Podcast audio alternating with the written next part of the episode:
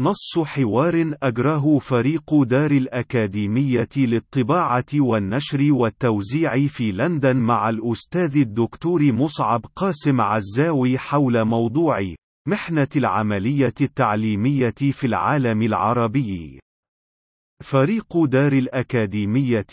كيف تنظر إلى واقع ودور النظم التعليمية بنيويا ووظيفيا في العالم العربي؟ مصعب قاسم عزاوي النظم التعليمية في الدول العربية هي استطالات بشكل أو بآخر للنظم الاستبدادية المسيطرة عمقا وسطحا على حيوات الأفراد والمجتمعات في الدول العربية، وهو الواقع الذي يجعل منها أدوات لا بد أن تعمل في خدمة الآلة الاستبدادية الأخطبوطية، وتوطيد قدرتها على القبض على كل مفاصل المجتمع وإحكام تلك القبضة في كل الظروف والأحوال.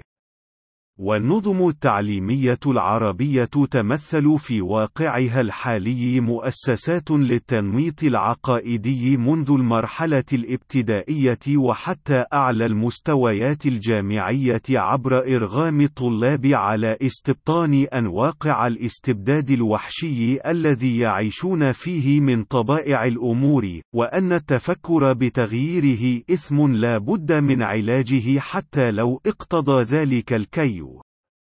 وتقوم تلك المؤسسات التعليمية في العالم العربي بدورها الوظيفي المناط بها لتصنيع الإنسان المروض الذي يتقن فن تنفيذ الأوامر التي تصدر له دون التفكر بفحواها وأحقيتها العقلانية أو الأخلاقية عبر تحويل المدارس إلى ثكنات شبه عسكرية تقوم بالإضافة إلى دورها الترويضي عبر كبح كل قدرات الإبداع والتفكير الحر والاستنباط العقلاني ومهارات اكتشاف المعرفة عبر التفاعل المبدع معها بدور الكتاتيب القروسطية القائمة على التلقين والاستحفاظ الببغائي والتحصيل العلمي لأجل اجتياز الامتحان عبر تحويل كل طاقات العقل البشري لأجل تعزيز مهارات الذاكرة القصيرة والمتوسطة المدى واستبطان القوالب الصماء التي يتعامل معها العقل البشري دائما وفق مبدأ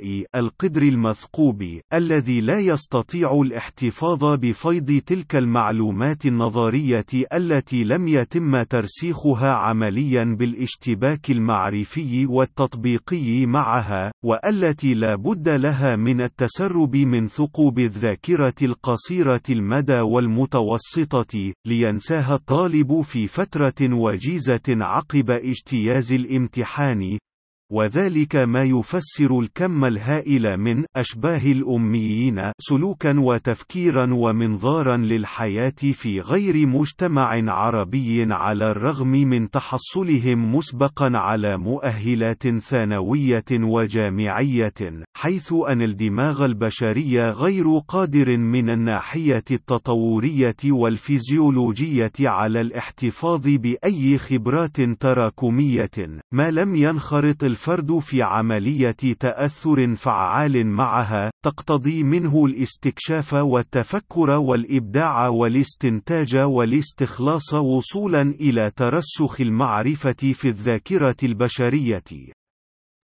وكمثال على الواقع التعليمي الراهن في الدول العربية يخرج طلابا كالببغاءات يتقنون فن ترديد وتكرار أهم وظيفة في الحفاظ على حيوات وقوت كل الحيوانات على وجه الأرض ألا وهي فيزيولوجيا الإلقاح في النباتات، دون أن تتمكن الغالبية العظمى من أولئك الطلاب من التفريق بين الأسدية والمآبر النظر في زهرة إن أمسكوا بها ونظروا إليها بمجهرة بسيطة موجودة في كل مدارس الكرة الأرضية وواقع الحال أن المدارس الثانوية العربية أصبحت ثكنات عسكرية مناط بها القيام بدور الكتاتيب القروسطية بينما الجامعات تحولت بدورها إلى مدارس ثانوية كبيرة حيث أن الدور الأساسي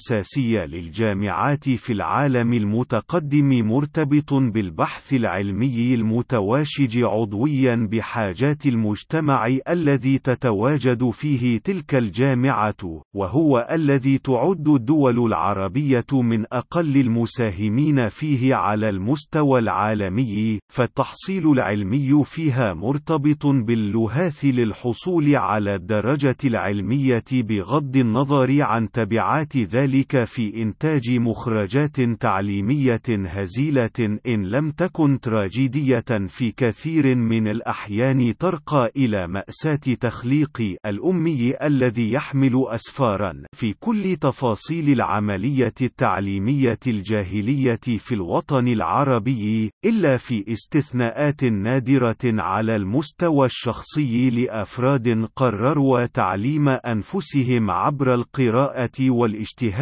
والتفكر وهو فعل في الواقع لا يحتاج إلى الانخراط في أي جامعة للوصول إليه.